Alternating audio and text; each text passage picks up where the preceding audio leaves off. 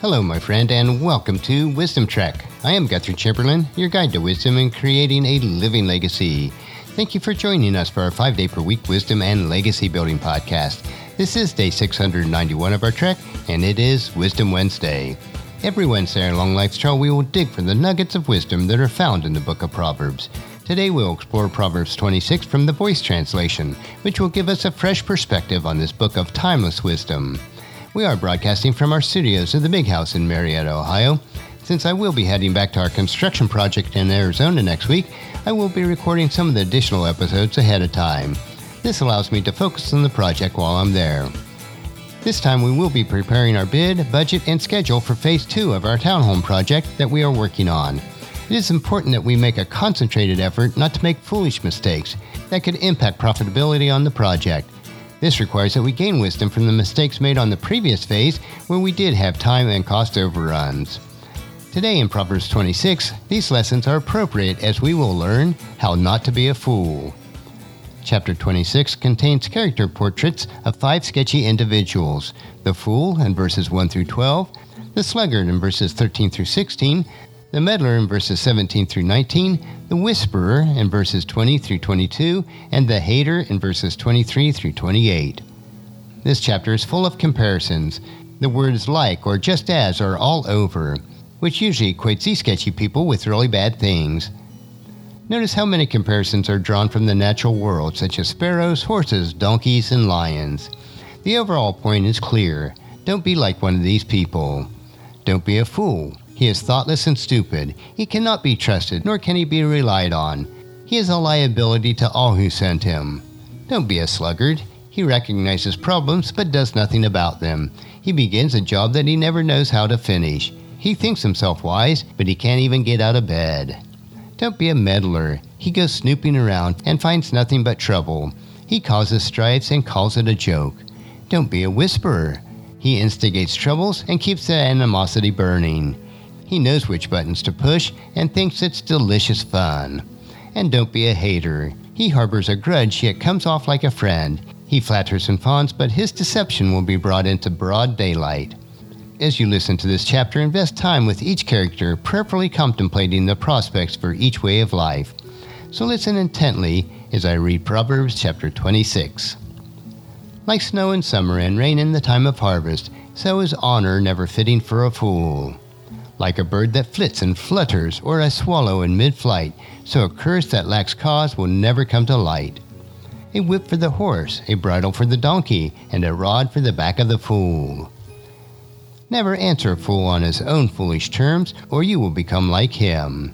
Rather, answer a fool on his own foolish terms, or he will become wise in his own eyes.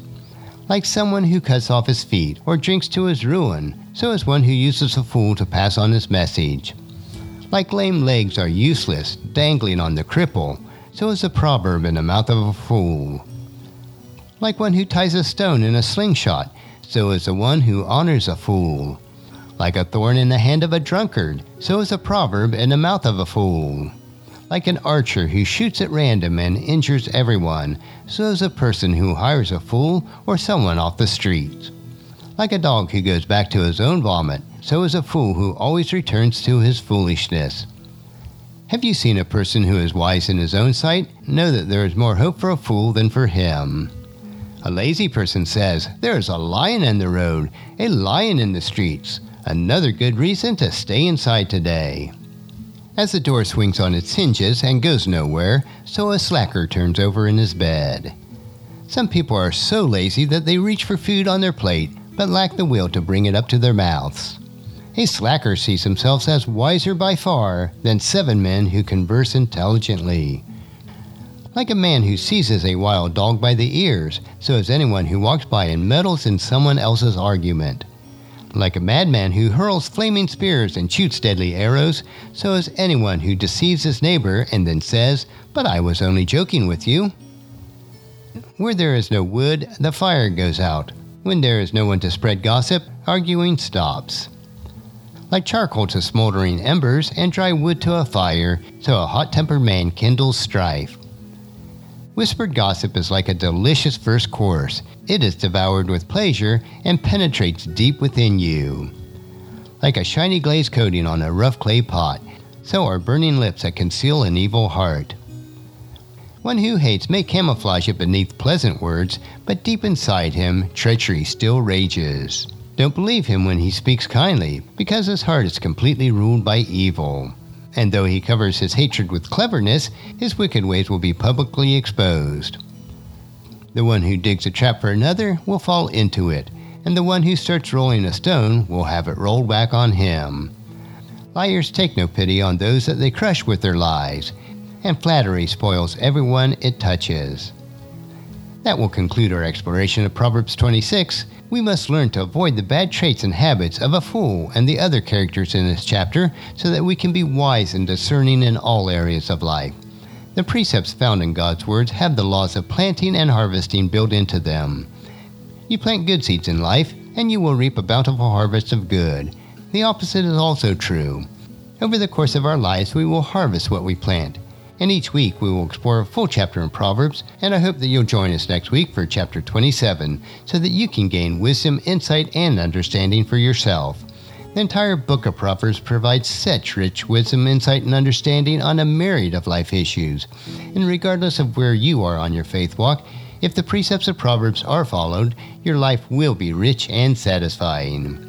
I encourage you to take them and plant these seeds of wisdom into your own heart so that you will reap a harvest of wisdom throughout your life.